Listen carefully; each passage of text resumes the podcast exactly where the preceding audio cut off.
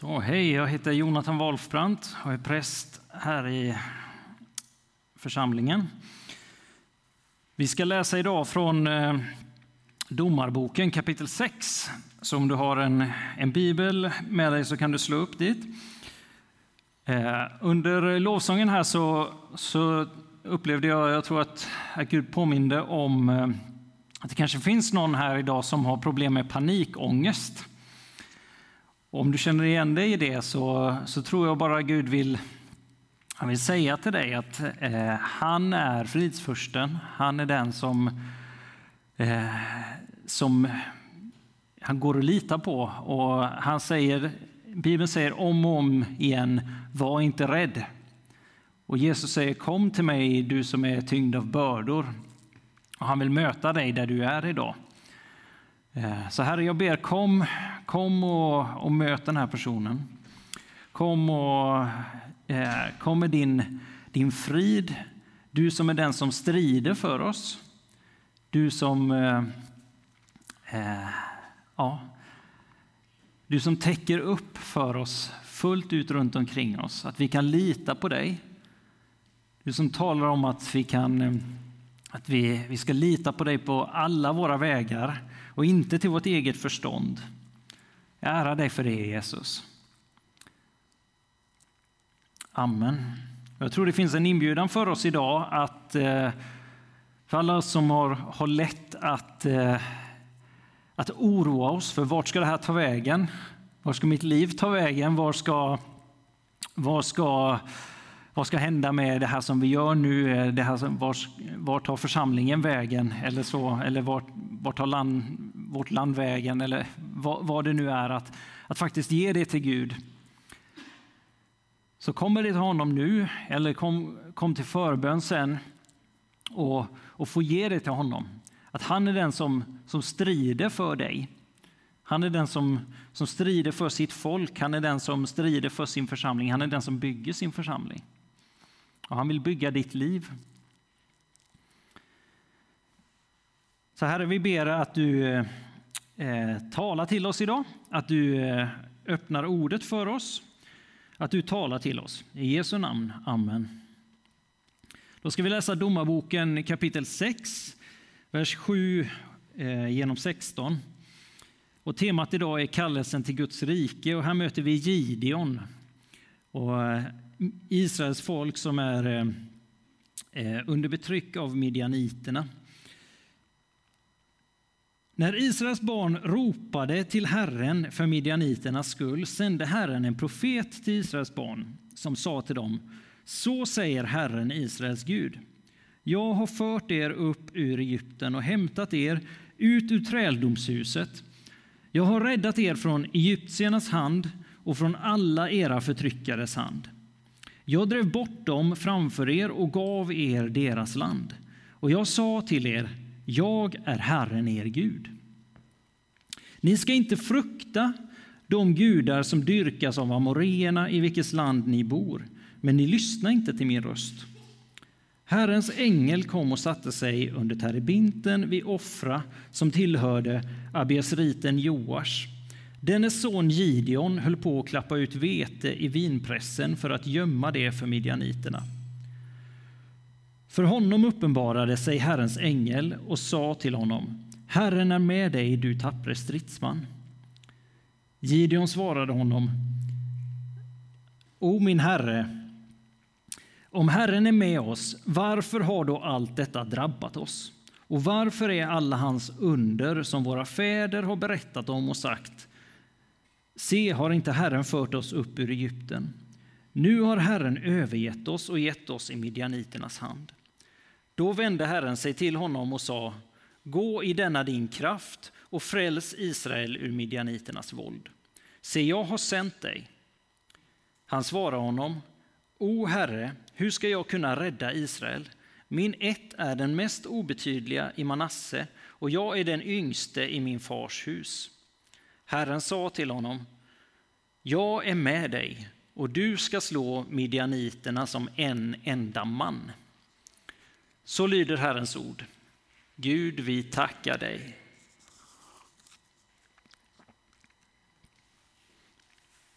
Och som sagt, Gideon han lever här i en tid när Israel de har vänt sig bort från Herren. De, som vi hör här i texten så Israel är ju ett folk som har de levde i slaveri i Egypten och Gud han kom och stred för dem och befriade dem, förde dem genom väldigt många grejer som vi inte kommer gå in på idag, men, men många strapatser, många år in i, i det förlovade landet Israel. Och de var hans folk, är hans folk, det utvalda folket. Och de fick inta landet och leva där. Men så har de här vänt sig bort från Herren eh, och eh, hamnat under midjaniternas betryck. De är, de är förtryckta, de, det är några andra som styr dem. De regeras av en annan kultur. Och så märker man här att deras instinkt är eh, inte egentligen att ja, men Gud han, han kommer komma och göra det igen. Han är den guden som, som vi, vi har, som vi har, har vår historia i. Han är den mäktiga guden som är universums herre och skapare. Utan instinkten är mer, vi behöver överleva. De, de drar in i landet, de förstör all vår mat. De, eh, eh, de tar allt vi äger. De förslavar oss. Så Gideon, när vi möter honom här så sitter han i vinpressen och försöker gömma lite grann, klappa ut det så att de ska ha någonting kvar. De har ingenting och deras inställning är ganska defensiv. De är i överlevnadsmode. Och så helt plötsligt då så kommer en budbärare från himlen, en ängel, och kliver in i Gideons situation. Mitt när han håller på med det här, att täcka upp för sig själv, att eh, försöka se till att vi, vi ska klara oss, så kommer den här budbäraren, det himmelska sändebudet, kliver in och säger till Gideon att du ska befria Israel. Du ska, du ska förändra hela den här situationen. Herren är med dig, du tappre stridsman. Och Gideon, han, han lever ju i den här situationen, han lever i, i den här mentaliteten och säger, O min Herre, om Herren är med oss, varför har då allt det här hänt? Och var är alla hans under som våra fäder har berättat om? Nu har Herren övergett oss och gett oss i midjaniternas hand. Men han som kliver in i den här situationen, det, det är faktiskt Gud själv som kommer med sitt ord in i, in i den här och möter Gideon. Det är universums skapare, han som är Israels befriare och kung. Det är han som har alla resurser, han som har all makt, han som kan förändra det som ingenting är till någonting. Han som har skapat jorden, universum från ingenting. Och då tänker jag på vår situation, var vi är någonstans, hur, vad som är, hur är vår mentalitet i, i vår tid. Och jag, jag tror att när vi kliver in i den här predikan idag, i den här eh, dagen, den här gudstjänsten, var vi befinner oss. Vi, vi kanske inte är där att vi sitter och gömda i en vinpress och försöker klappa ur eh, ut vete för att överleva, men jag, kan, jag, inser att vissa saker som, som jag säger kanske kan bli lite generaliserande. Eh, men, men ändå så tror jag att eh, vi är i ett skifte eh, i i kyrkans tid och i, i Sverige och även i världen. Men, och där tror jag att, att Gud håller på och, och leder oss in i en tid där, där vi inser mer också att vi, vi är i, en, eh, i, ett, i ett krig. Eh, I en, där, där, vi, där vi står i en, i en kamp. som, som kyrka. Eh, och där det är en kamp om kulturer. Och här tror jag Gideon kan hjälpa oss, berättelsen om Gideon kan hjälpa oss väldigt, väldigt mycket. För han, han befinner sig i den här, ja, den här mindsetet, i den här kulturen under ett betryck. Och vi kan känna igen oss i det ganska mycket, tror jag, att vi, vi får värna om vår, vårt eget. Ibland så handlar det om eh, vår, mitt eget liv. Hur, hur, ska jag klara mig? Hur ska jag bygga min karriär? Hur ska jag, hur ska jag överleva i, med min familj? Men också i vår, vår kyrka, hur ska vi stå emot alla krafter som råder i den här tiden? Hur ska vi, hur ska vi hålla villolärorna ute? Hur ska vi, hur, hur ska vi faktiskt hålla stånd i den här tiden? Var är vi någonstans? Eh, men, men sen så kommer det också att Gud han vill på något sätt skifta så att vi, vi när Gud kliver in och, och faktiskt kallar oss, när han bygger grunden för oss, när han visar vem, vem han är och när han visar vilka vi är eh, och sänder oss. Och vi får bli rotade i den historien som, som vi har i honom och hela, hela frälsningshistorien, hela den, den historien som vi är en del av här och alla de fantastiska vittnesbörd som vi kan få läsa genom kyrkohistorien. Så så finns det en, en frimodighet vi kan få, få utav det och som vi också kan få läsa om genom eh, berättelsen av, av Gideon som fortsätter. Att, att han, han blir någon helt annan genom det här. Att han får ett mod som, som vi inte kan förstå egentligen. Att det är samma person som sitter och gömmer sig men som sen går ut och leder Israel in i friheten.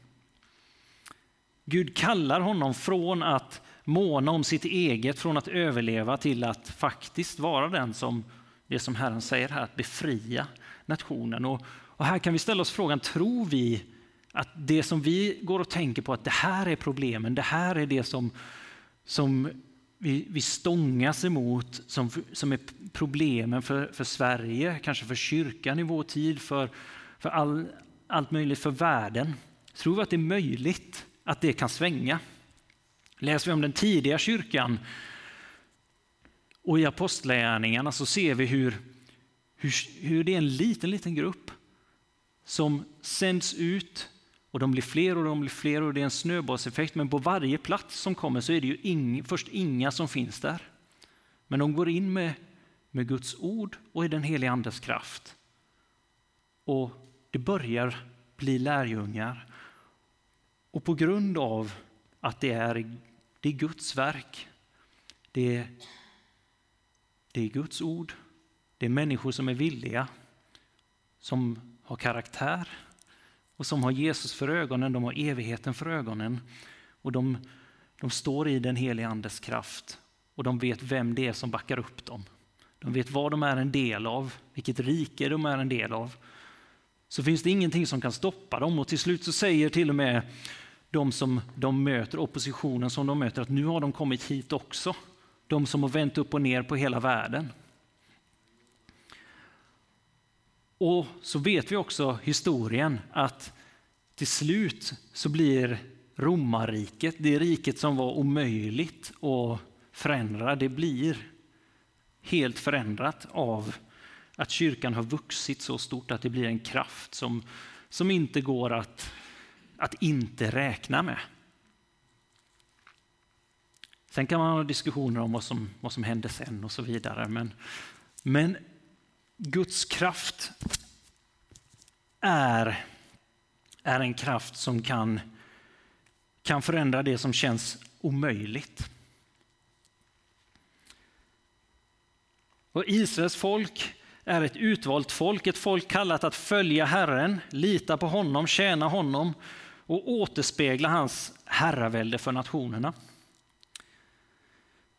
På grund av deras bortvändhet då, så har de ju hamnat i den här situationen.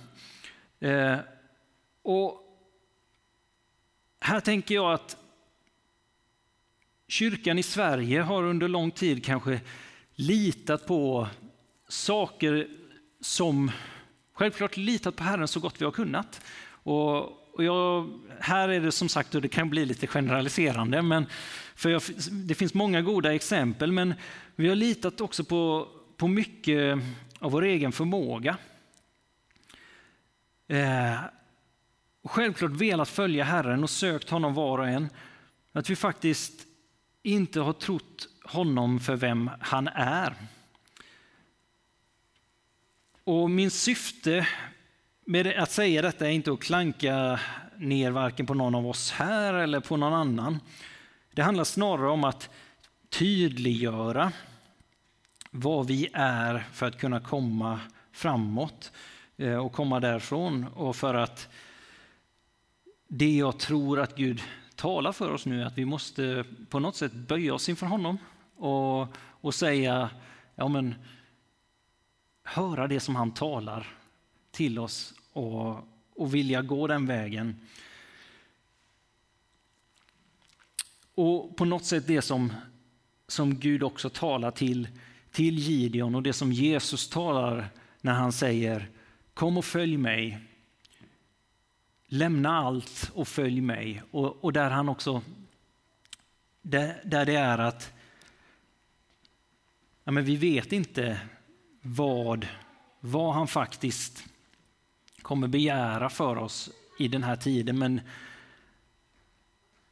men han bjuder in oss att, att tro honom om det omöjliga, att tro honom om att han, han är den enda vägen, han är den sanna vägen och han, han kommer också begära ett pris av oss för att följa honom. Det kommer kosta att följa honom. I Uppenbarelseboken kapitel 5 så där ser Johannes en bild av eh, den himmelska det, tronrummet där Gud sitter på sin tron och han sitter med en bokrulle i sin hand. Vissa av er är bekanta med detta, andra kanske inte. Men, men aposteln Johannes han, han, får en syn och han, han bjuds in i tronrummet och så, så sitter han med en bokrulle i handen. Och vi kommer inte dyka in i vad exakt det betyder, men, men det, eh, i alla fall så ser han det. Och så upplever han det som att det finns ingen som kan öppna den här bokrullen. Det finns ingen som kan ta emot den. Och egentligen så vet ju Johannes att det finns en som har vunnit segern. Det är en som, som är värdig. Johannes är gammal vid den här tiden och han vet att, att Jesus är ju den som, som är kungars kung. Han är den som är värdig. Han är den som har gjort allting. Han har svaret, men, men han står där i tronrummet och han, han gråter bittert, står det, för att det finns ingen som är värdig. Och han ser den här bokrullen och han ser vad som behövs göras. Han ser att det är detta som är det nödvändiga. Att någon går fram och, och tar den här bokrullen. Men det är ingen som gör det. Det är ingen som kan gå fram och ta den.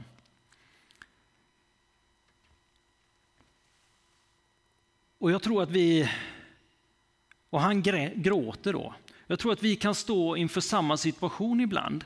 Att, att vi, vi kan se, det, som jag varit inne på, de, de här olika problemen, de här olika utmaningarna, det som vi kanske är rädda för, det som utmanar oss.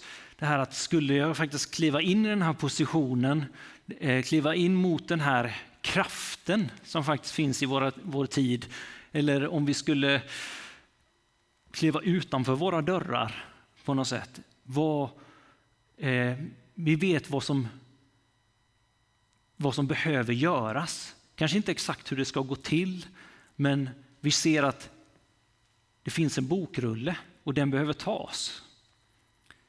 Sen hur, vem som ska göra det, hur det ska gå till. Jag inser att bilden kanske inte är perfekt, men, men att det, det, det är någonting som behövs göras. Vi ser att det finns de här krafterna i vår tid, de här utmaningarna. Kanske i vår församling, kanske i min familj, att det är de här, de här grejerna. Och vissa av oss kanske brottas med att våga ens, jag vet, jag vet det rätta svaret. Jag vet att Jesus är svaret. Men, men kan, jag känna, kan jag känna sorgen över att det är så här? Kan jag känna ilskan? Kan jag känna, kan jag känna passionen över att det faktiskt... Eh, ja, och där, där tror jag att vi också är en tid där Gud, han vill, han vill bjuda in oss i bönekamp. Han vill, han vill faktiskt kalla förebedjare, han vill kalla profeter som ställer sig i, i det här gapet. Och, och det, det, kanske, det, det tror jag inte är något som ringer i alla nu. Men, men jag tror att det finns människor som, som har, har brottats med, kan jag få känna de här sakerna? Kan jag kliva in i ilskan, passionen för det här? Och där tror jag Gud bara säger ja, du kan få göra det. Eh, och, och för andra kanske han, vi måste bara få säga att vi får välsigna människor som, som upplever de här sakerna och, och som får ställa sig i det gapet. Eh, när vi läser om Gideon här, innan Gideon kallas, så sänder Gud. Vi läser om Israels barn som är förtryckta, som ropar till Herren för, att midjaniterna, för midjaniternas skull. Och då sänder Herren en profet. Sen kommer ängeln till Gideon. Och jag tror att vi är också då i en tid när Gud kallar profeter och han vill det ska få vara en, en profetisk tid som ska få vara med och, och resa upp en, eh, ja, en, en ny tid för kyrkan, en, en eh, arméliknande tid som ska få göra upp med, med mycket av det vi, vi står i. Och hur det kommer se ut, det, det är svårt att säga, men, men där vi går in i en, en ny säsong. Jag inser att en del av det jag säger nu kanske låter väldigt flummigt. Men, eh, men ni, vi, vi får pröva saker tillsammans. Um, och jag tror att du som eh, kanske känner sådana här saker, eh, det kan vara, kan vara rädsla eller sorg eller så. En del så, sånt kanske inte alltid landar i, i kyrkan eller hos människor. Att det, det kanske inte accepteras. Eh, att du känner att det, det, jag, jag behöver ställa mig i gapet för detta, eller jag behöver ösa ut detta inför Herren, eller i det himmelska. Eh, de här sakerna. Men då tänker jag på eh, i första, Mosebo, eh, första Samuelsboken kapitel 1 så är, möter vi en kvinna som heter Hanna. Och hon, hon kan inte få barn. Men hon, och hon bär det här, hon blir till och med retad för det. Eh, men hon kommer till templet och hon öser ut sitt hjärta. Hon, hon gråter kommer inte ihåg exakt vilket ord, men okontrollerat inför, inför Herren. Hon bara gråter och gråter och gråter. Och Det är så till och med att prästen Eli som sitter där, överste prästen, han, han tror att hon är berusad. Han misstolkar hela hennes situation.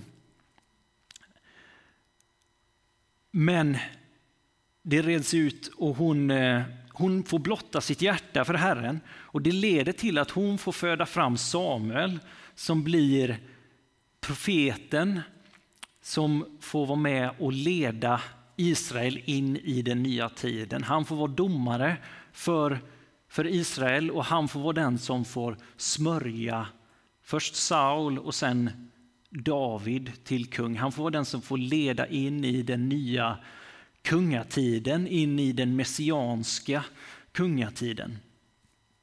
Och det, det är någonting av det som, som jag talar om, att, eh, att få vara med och förlösa no, en ny, ny tid. Och jag tror att Gud reser upp förebedjare och profeter idag. Jag, antingen känner du igen dig i det eller så får du vara med och be för det och, och, och söka det. Um, och som sagt så är det det vi ser i berättelsen om Gideon här också. Uh, och när vi går vidare och läser vidare i berättelsen om Gideon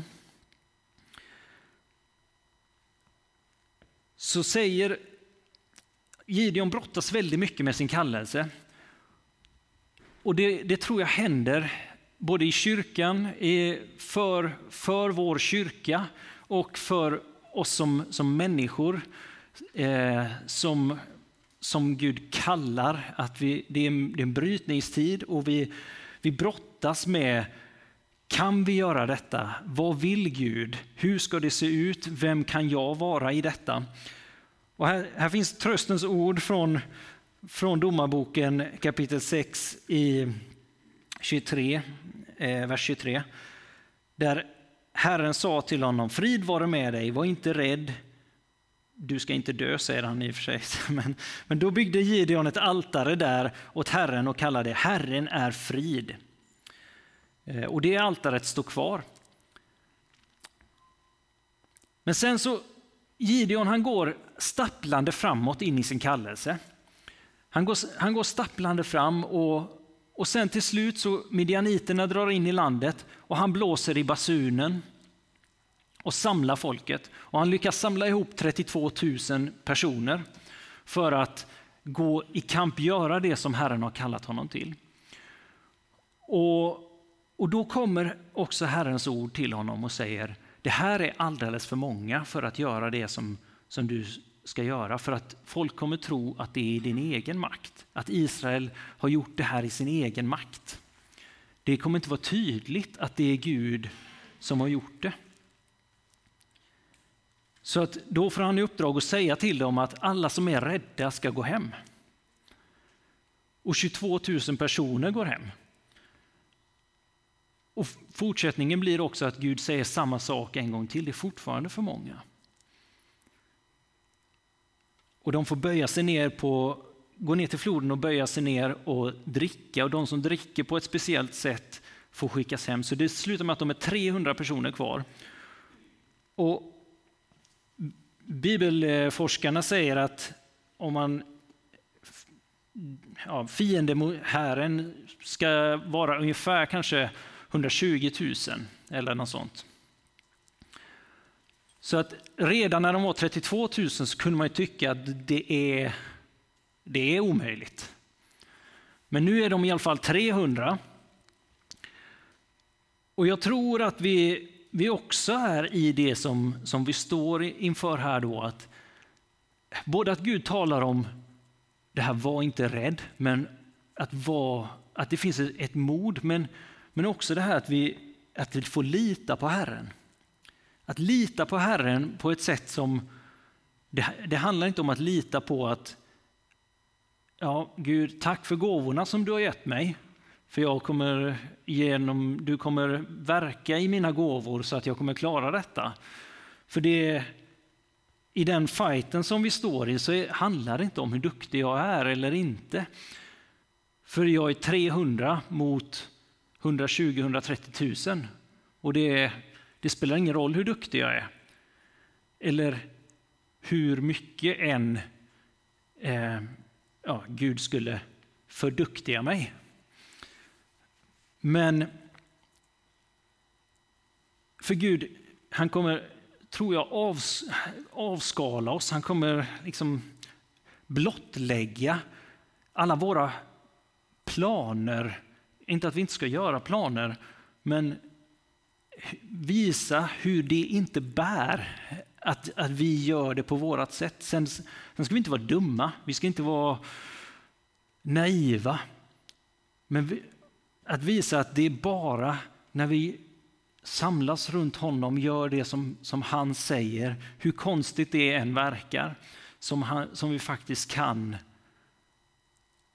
få vara med och se det hända som, som han faktiskt vill, vill göra. Och där kommer vi in på den här slutpunkten då, att när Gideon faktiskt står, har kommit till det här lägret, så är, så är de där och det är ju ett enormt läger. Men Gideon han kom med sina 300 så kommer de ner och och de har facklor och krukor och gömmer sig och på grund av att de gör så som Gud säger så blir det total förvirring i ett enormt läger och de börjar slakta varandra. Ehm. Så då Gideon kommer knappt ens till, till strid.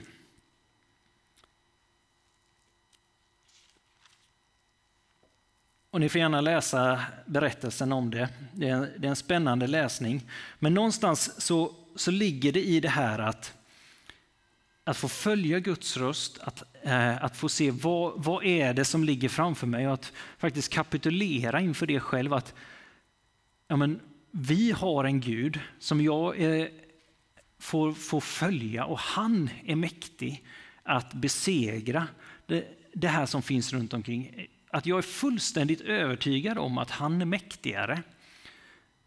Vi 140 medlemmar här är inte det. Men Gud har utvalt oss och därför så är, är vi det med honom. Det finns ingenting som inte är möjligt om det är hans plan. Men det finns väldigt mycket som är omöjligt om det inte är hans plan. Och Det finns väldigt mycket som vi kan springa oss trötta på om det inte är hans plan.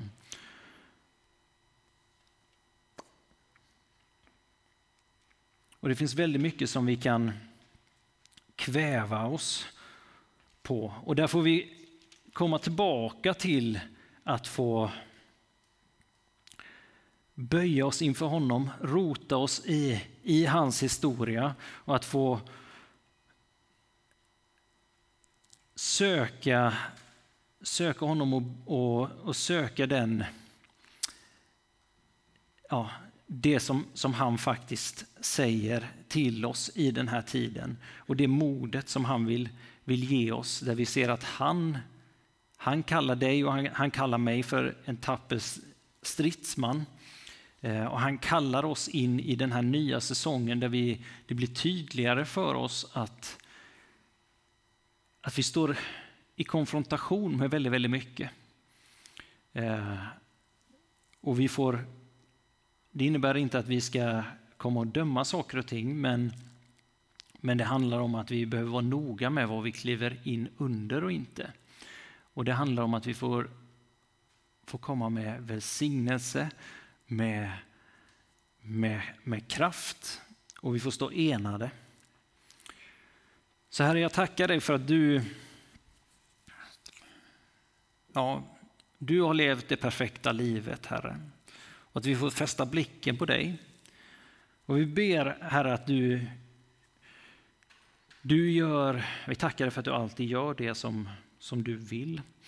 Men vi ber om nåden att få vara med, Herre, att få se det klart.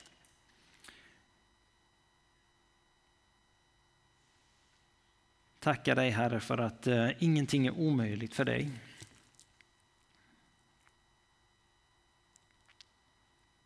Jag tackar dig för att det är en så spännande tid som ligger framför. Och jag ber om eh,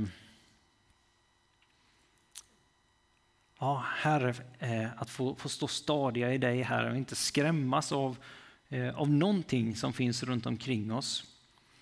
Utan att få faktiskt i det som du säger utmana, utmana det, Herre.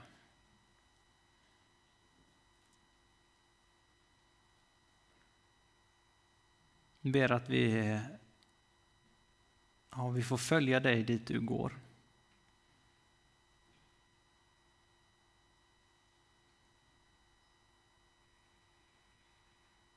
Att du visar vilka saker det är som vi ska ställa oss i gapet för.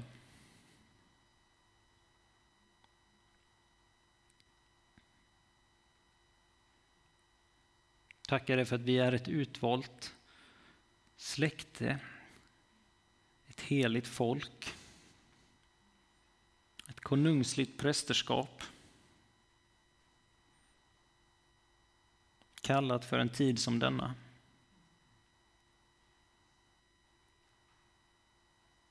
Kallat för att ära dig.